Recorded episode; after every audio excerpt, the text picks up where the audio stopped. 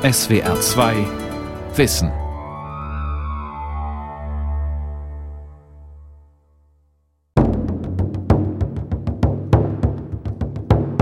Lasst uns Gut und Blut dran wagen, dass im Lande die Freiheit ist. Diese Frische, dieser Jugendmut ist unsere Zuversicht. Welt muss in unsere Tasche fallen. Ins Bodenlose stürze fortan die liederliche Gerechtigkeitspflege, die bis daher nur dem Spitzbuben zugute gekommen.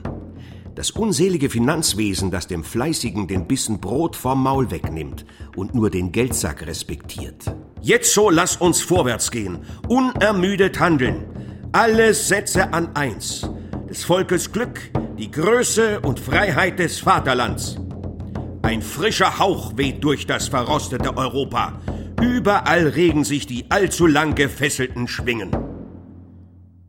Revolution der Bürger die Aufstände in Baden 1848-49. Eine Sendung von Stefan Fuchs.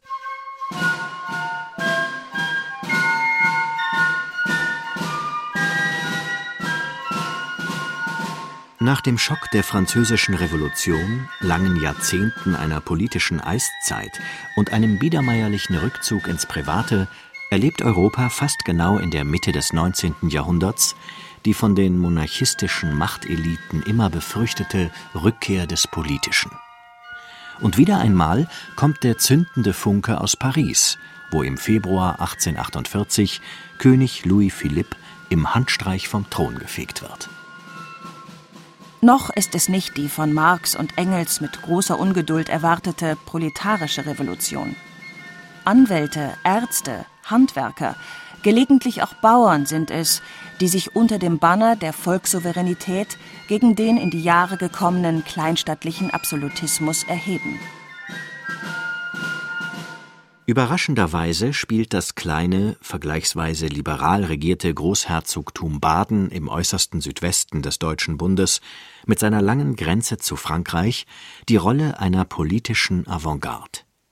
Viele der Bürger in Baden stehen links, Viele haben sich nach den Maßstäben der Zeit radikalisiert. Wir haben ein sehr reges politisches Leben in Baden gehabt in den Jahren des Vormärz. In Baden herrschten auch nicht paradiesische Zustände. Auch in Baden gab es die Pressezensur. Aber dadurch, dass es eine vergleichsweise moderne Verfassung gab mit einer zweiten Kammer, die eine reine Volksrepräsentation gewesen ist, waren die Badener das Politisieren eben seit 1819 gewohnt. Der Heidelberger Historiker Frank Engerhausen ist Experte für die Geschichte der Demokratie im Südwesten. Preußen und Österreich sind bis zur Revolution 1848 absolutistisch regierte Staaten gewesen und Baden war eben eine konstitutionelle Monarchie.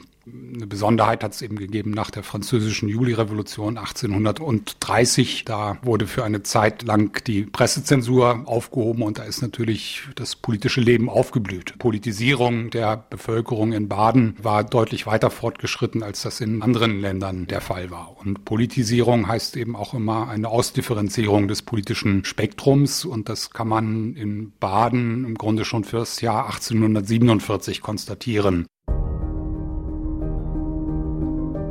Hier ein Modell des Karlsruher Ständehauses, 1822 gebaut, das erste eigentliche Parlamentsgebäude überhaupt, das in Deutschland geschaffen worden ist. Der Historiker Andrei Batuschka führt im Rastatter Schloss durch die Erinnerungsstätte für die Freiheitsbewegungen in der deutschen Geschichte. Es gab vorher schon Verfassungen und Parlamente, aber das ist das erste Mal, dass ein Gebäude extra dafür gebaut worden ist. Hier dieser Anbau, dort tagte dann die zweite Kammer. Die Ständeversammlung in Baden war nicht nur für die badischen Abgeordneten eine Schule des Parlamentarismus, in der sie lernten, ihre Meinung zu vertreten, sondern es hatte auch eine Vorbildfunktion für ganz Deutschland. Es ist kein Zufall, dass sich 1849 die revolutionären Ereignisse gerade in Baden überstürzen. Schon im Vorjahr war das Großherzogtum von zwei Volkserhebungen erschüttert worden.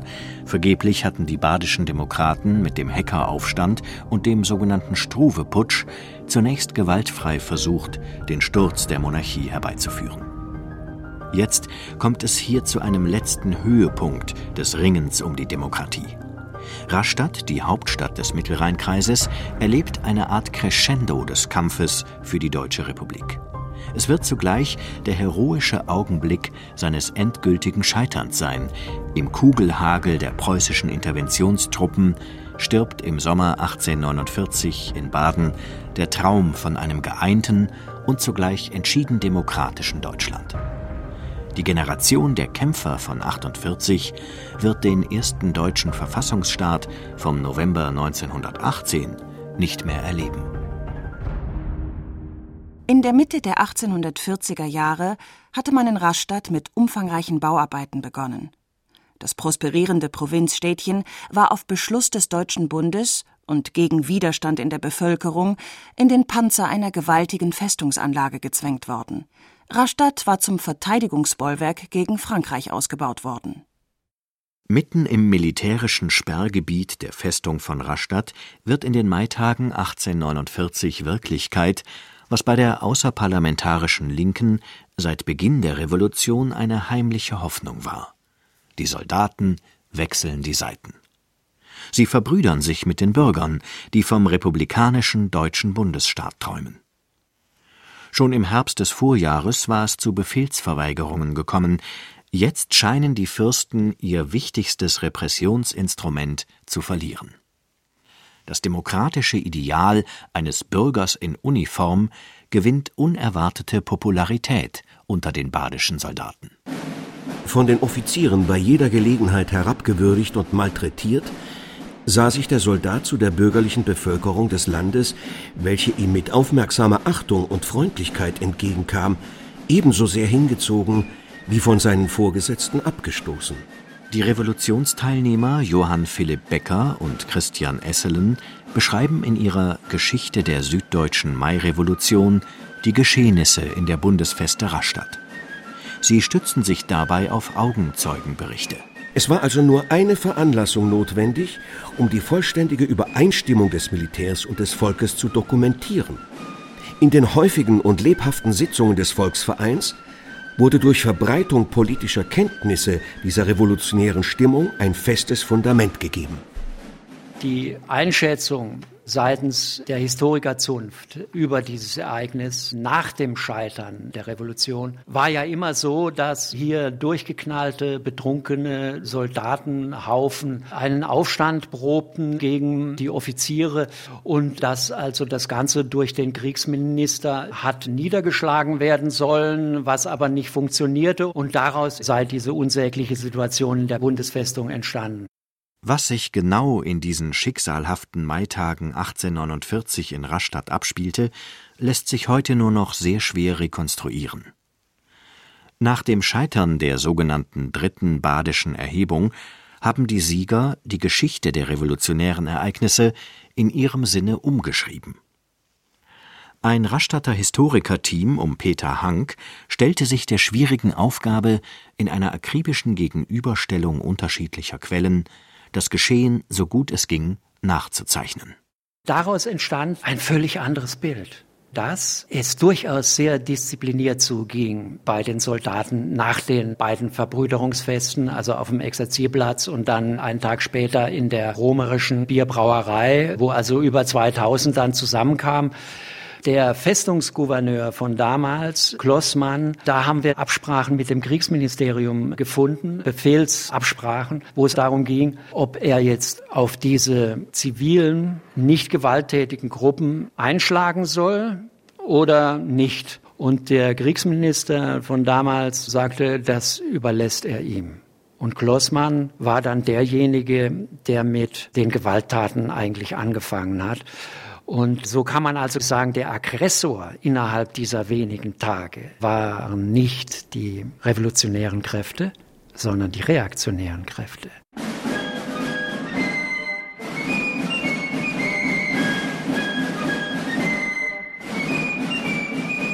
Am 9. Mai hielten etwa 3000 Soldaten eine Versammlung auf dem Exerzierplatz. Man sah an dem Enthusiasmus, dass das Militär der jugendliche, kräftige Kern der Bevölkerung auf dem Wege war, die Bürgerschaft an revolutionärer Energie zu übertreffen. Die Stimmung erreichte einen Höhepunkt, als die Bürgerwehr mit klingendem Spiel und wehenden Fahnen auf den Platz zog. Man sah, dass die Soldaten, welche sich früher durch manche Exzesse und Rohheiten beschimpft hatten, durch die Demokratie auf eine höhere Stufe der Bildung und Gesittung gehoben waren. Als hätte die Geschichte plötzlich den Schnellgang eingelegt, überstürzen sich in diesen Maitagen die Ereignisse. Zeitgleich mit der Verbrüderung von Bürgern und Soldaten in Rastatt findet in Offenburg ein Landeskongress der Volksvereine statt. Die Volksvereine bilden seit Jahren die Speerspitze der Demokratisierungsbewegung in Baden. Die Verfassungsfeier, vor allem zum 25-Jährigen der Badischen Verfassung 43, das war die Initialzündung für den Vormärz in Baden. Der Historiker Peter Hank. Um diese Verfassungsfeiern haben sich Vereine herumgruppiert, die zwar nicht politisch tätig werden durften, das war verboten, diese Vereine, Gesangvereine, Turnvereine, Arbeiterbildungsvereine, die Freiwillige Feuerwehr, die wirkten innerhalb ihrer selbst als demokratische Zirkel, weil ja die Vorstände demokratisch gewählt wurden. Aus dieser Vereinsszene entwickelte sich ein Bewusstsein, dass es also doch passieren könnte, dass die Staatsform eine republikanische werden könnte. Da gibt es den berühmten Ausspruch, der Staat ist ein Verein. Da müssen alle gewählt werden. Das hat sehr vieles mobilisiert. Es entstand erstmalig ein massives Auftreten von größeren Bevölkerungsgruppen. Gerade die Verfassungsfeier, aber auch die Turnfeste, die Gesangsvereinstreffen, das waren große Publikumsmagneten. Da kamen bis zu 2000 Leute in einem Ort zusammen, die feierten und hielten Reden. Das sorgte für ein Bewusstsein, ja, wenn wir massiv auftreten, haben wir politisch eine Chance. Vereine funktionieren für die selbstbewussten Bürger als politische Tarnorganisationen. Sie demonstrieren dem bürokratischen Obrigkeitsstaat, wie reibungslos bürgerliche Selbstverwaltung auf kommunaler Ebene funktionieren kann. Je nach politischer Couleur treffen sich die Mitglieder in einem bestimmten Stammlokal an einem bestimmten Stammtisch da traf sich die gesamte Nachbarschaft und hat sich über alles unterhalten. Vor allem über die Zeitungsartikel, die in den Wirtshäusern auslagen. Das heißt, der Stammtisch war eine politische Austauschbörse innerhalb des Bürgertums eines jeweiligen Ortes. Und das war hier in Rastatt natürlich eine phänomenale Situation mit den vielen Wirtshäusern, die es hier gab.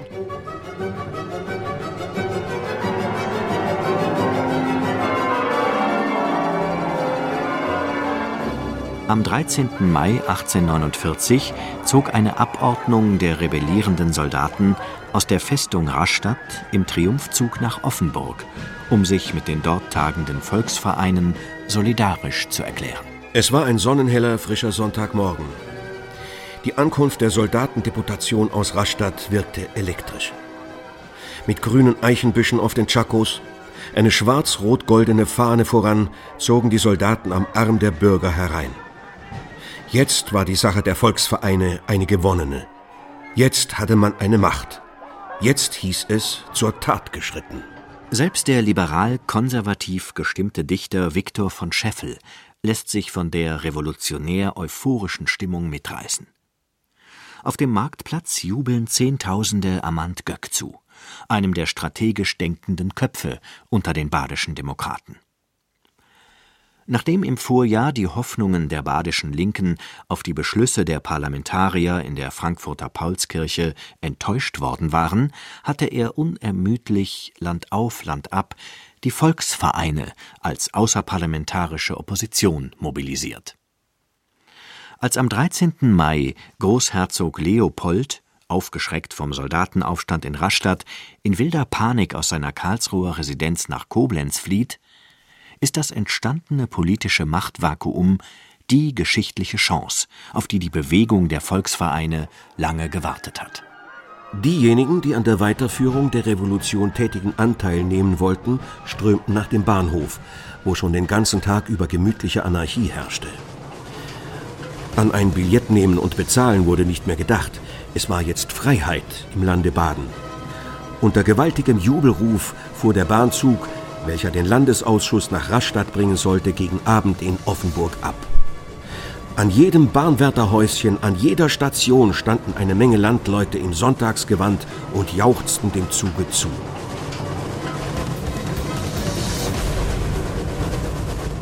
Dass ein trauriger Sommer diesem Frühlingsanfang nachfolgen sollte, wer dachte daran unter den Jubelnden? Schon zu Beginn der Revolution im März 1848 hatte ein erbitterter Konflikt das bürgerliche Lager gespalten. Auf der einen Seite gemäßigte Liberale, die sich mit einer konstitutionellen Reform der Monarchie abfinden konnten. Auf der anderen überzeugte Republikaner, die auf Biegen und Brechen eine Abschaffung des Ständestaats forderten. Frank Engerhausen bringt das politische Programm der Liberalen auf den Punkt. Ausbau der Verfassung in einem freiheitlichen Sinne. Man war im Grunde zufrieden mit der Grundstruktur der Verfassung, die man hatte, wollte aber eben die Rechte des Parlaments ein bisschen stärken. Einführung eines Gesetzesinitiativrechts, Einführung der Ministeranklage und vor allem wollte man dem Fürsten Repressionsinstrumente aus der Hand nehmen. Es war vor allem Kampf gegen die Pressezensur und ähnliche Dinge. Aber die Systemfrage, also wollen wir eine monarchische Spitze haben, die hat sich für die Liberalen im Grunde bis zur Revolution 1848 nicht gestellt. Und es gab eben einen Teil der Opposition, der sich bereits 1847 radikalisiert hat und in eine republikanische Richtung orientiert hat. Zu denjenigen, die die Systemfrage von Anfang an immer wieder mit unerbittlicher Konsequenz stellen, gehören Friedrich Hecker und Gustav Struve. Den beiden führenden Köpfen der badischen Linken ist schon im Frühjahr 1848 nicht entgangen, dass das zeitweise Einlenken der Fürsten im ersten Feuer der Märzrevolution vor allem auf Zeitgewinn setzte. Mit ein paar Modernisierungen wollten sie sich nicht zufrieden geben.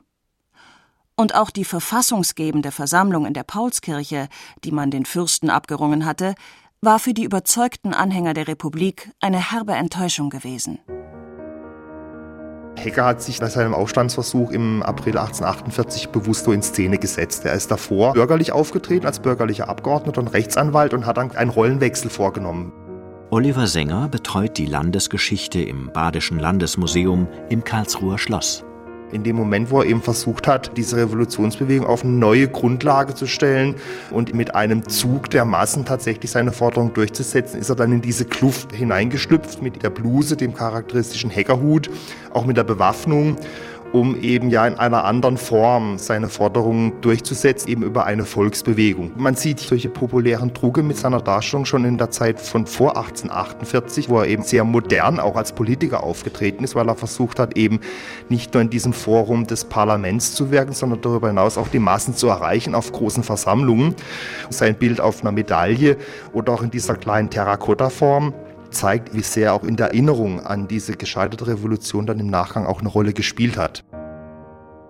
Im April 1848 waren Friedrich Hecker und Gustav Struve mit einigen hundert Anhängern von Konstanz aus zu einem Sternmarsch in die Residenzstadt Karlsruhe aufgebrochen. Was als erste badische Erhebung in die Geschichte eingeht, ist zumindest in der ersten Phase nicht als gewaltsame Rebellion gedacht.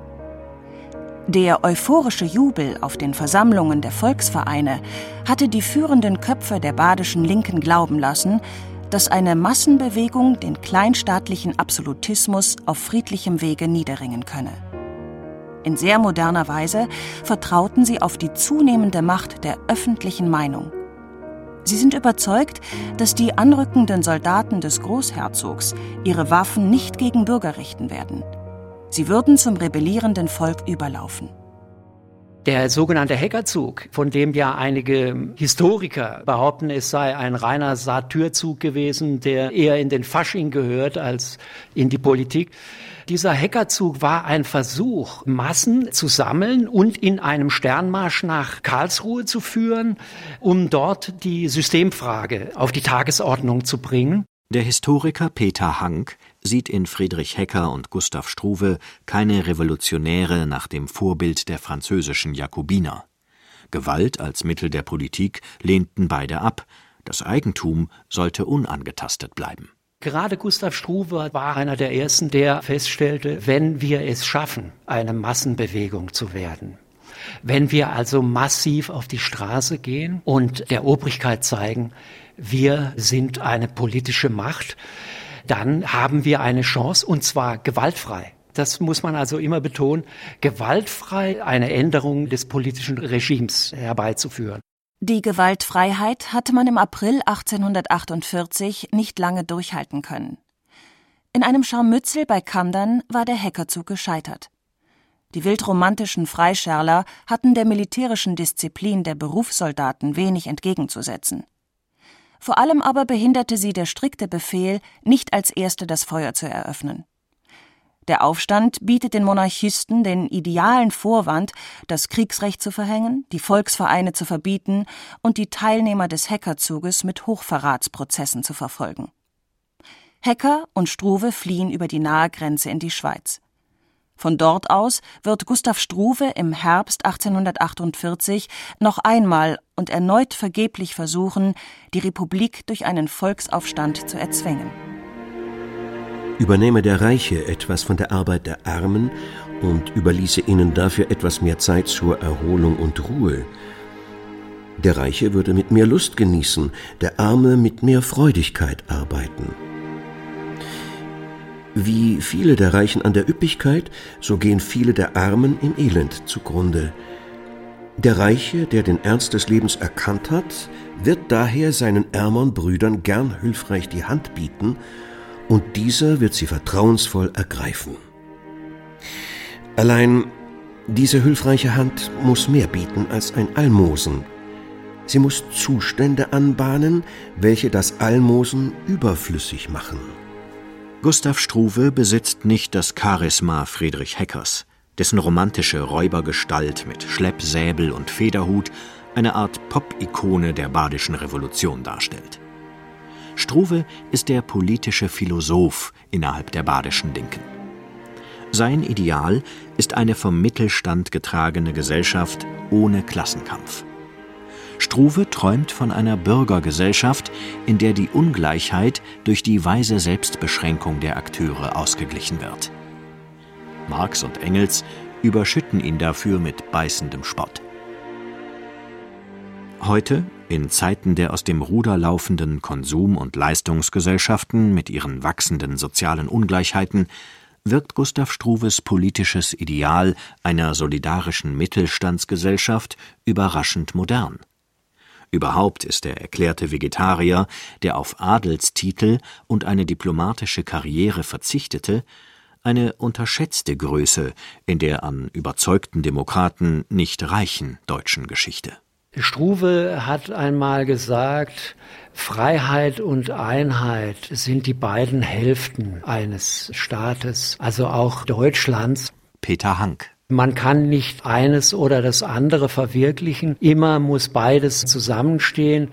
Nur Freiheit ohne angemessene Einheit wäre eine Leichenfreiheit und eine Einheit ohne Freiheit eine Leicheneinheit.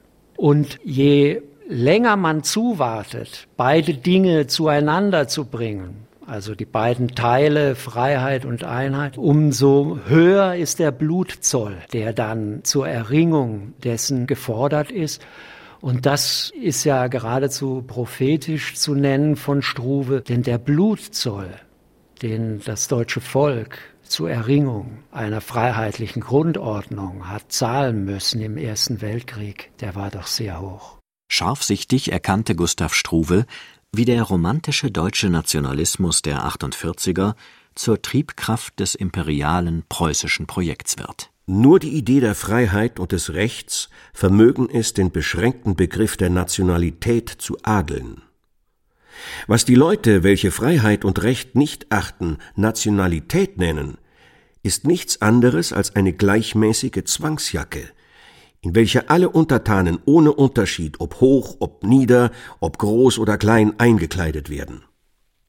Von einer solchen Zwangsjacke mit Zwangsbärten, Zwangshaarschnitt, Zwangssprache, Zwangsreligion behüte uns die ewige Vorsicht und unser eigenes Widerstreben. Angesichts dieser Zeilen wirkt es abstrus, dass die AfD Baden-Württemberg sich im Sommer 2018 ausgerechnet Gustav Struve als Namenspatron einer eigenen Parteistiftung gewählt hat. Denn am Ende steht für Struve schon Mitte des 19. Jahrhunderts die Vision der Vereinigten Staaten von Europa. Wohlstand, Bildung, Freiheit stellt er der jakobinischen Devise Freiheit, Gleichheit, Brüderlichkeit gegenüber, weil ihm diese viel zu abstrakt, zu vage erscheint. Als die Soldaten am 9. Mai 1849 auf dem Exerzierplatz in Rastatt meutern, sitzt Gustav Struve kaum einen Steinwurf entfernt in Festungshaft. Als er schließlich befreit wird, versucht er die historische Chance zu nutzen. Aber erneut werden die Republikaner von den Liberalen ausgebremst. Während in Karlsruhe noch über eine neue badische Verfassung gestritten wird, schlagen die heranrückenden preußischen Interventionstruppen die Revolutionäre bei Waghäusel. Als letzter Rückzugspunkt bleibt den Fliehenden schließlich nur noch die Rastatter Festung. Nach einem Monat Belagerung kapituliert die Stadt am 23. Juli 1849 schließlich bedingungslos. Auch der dritte badische Aufstand ist damit gescheitert. Wir stehen vor einem sehr großen Findling, in dem man Tafeln eingelassen hat mit den Namen der standrechtlich Erschossenen, 19 an der Zahl. Es sind auch viele langjährige Zuchthausstrafen verhängt worden. Der Student Maximilian Wawzinek führt durch das Rastatt der Revolutionszeit. Einfache Soldaten hat man in Festungswerke gesperrt, die hatten keinen Platz, um da auch nur zu sitzen. Die mussten liegen oder stehen. Die Todesurteile waren mit Sicherheit nicht die Ursache für die meisten Toten. Da sind Seuchen grassiert, es war feucht, es war kalt. Die hatten kein Stroh, die lagen auf der nackten Erde. Den Leuten ging es da furchtbar schlecht. Diese Standgerichtsurteile sind wichtig wegen ihrer symbolpolitischen Bedeutung. Aber wenn man nach Bewältigung der Revolution fragt, ist eigentlich viel wichtiger die riesengroße Zahl von Hoch- und Landesverratsprozessen, die dann vor den zivilen Gerichten geführt wurden. Frank Engehausen. Es kam zu langjährigen Zuchthausstrafen. Das war so, dass man sogar Anführungszeichen gemeine Kriminelle aus den Gefängnissen vorzeitig rausgelassen hat, um Platz zu schaffen für die Demokraten. Das ist auch für die weitere politische Entwicklung ganz wichtig, dass da mehrere tausend Mann einfach verschwunden sind ins Exil, in die Gefängnisse. Das ist die demokratische Gegenelite der 48er Revolution gewesen, die dann in der Folgezeit keine Rolle mehr spielt. Schlaf, mein Kind, schlaf leis Dort draußen geht der Preuß zu Raststadt auf der Schanz. Da spielt er auf zum Tanz, da spielt er auf mit Pulver und Blei. So macht er alle Badener frei. Schlaf, mein Kind, schlaf leis, dort draußen geht der Preuß.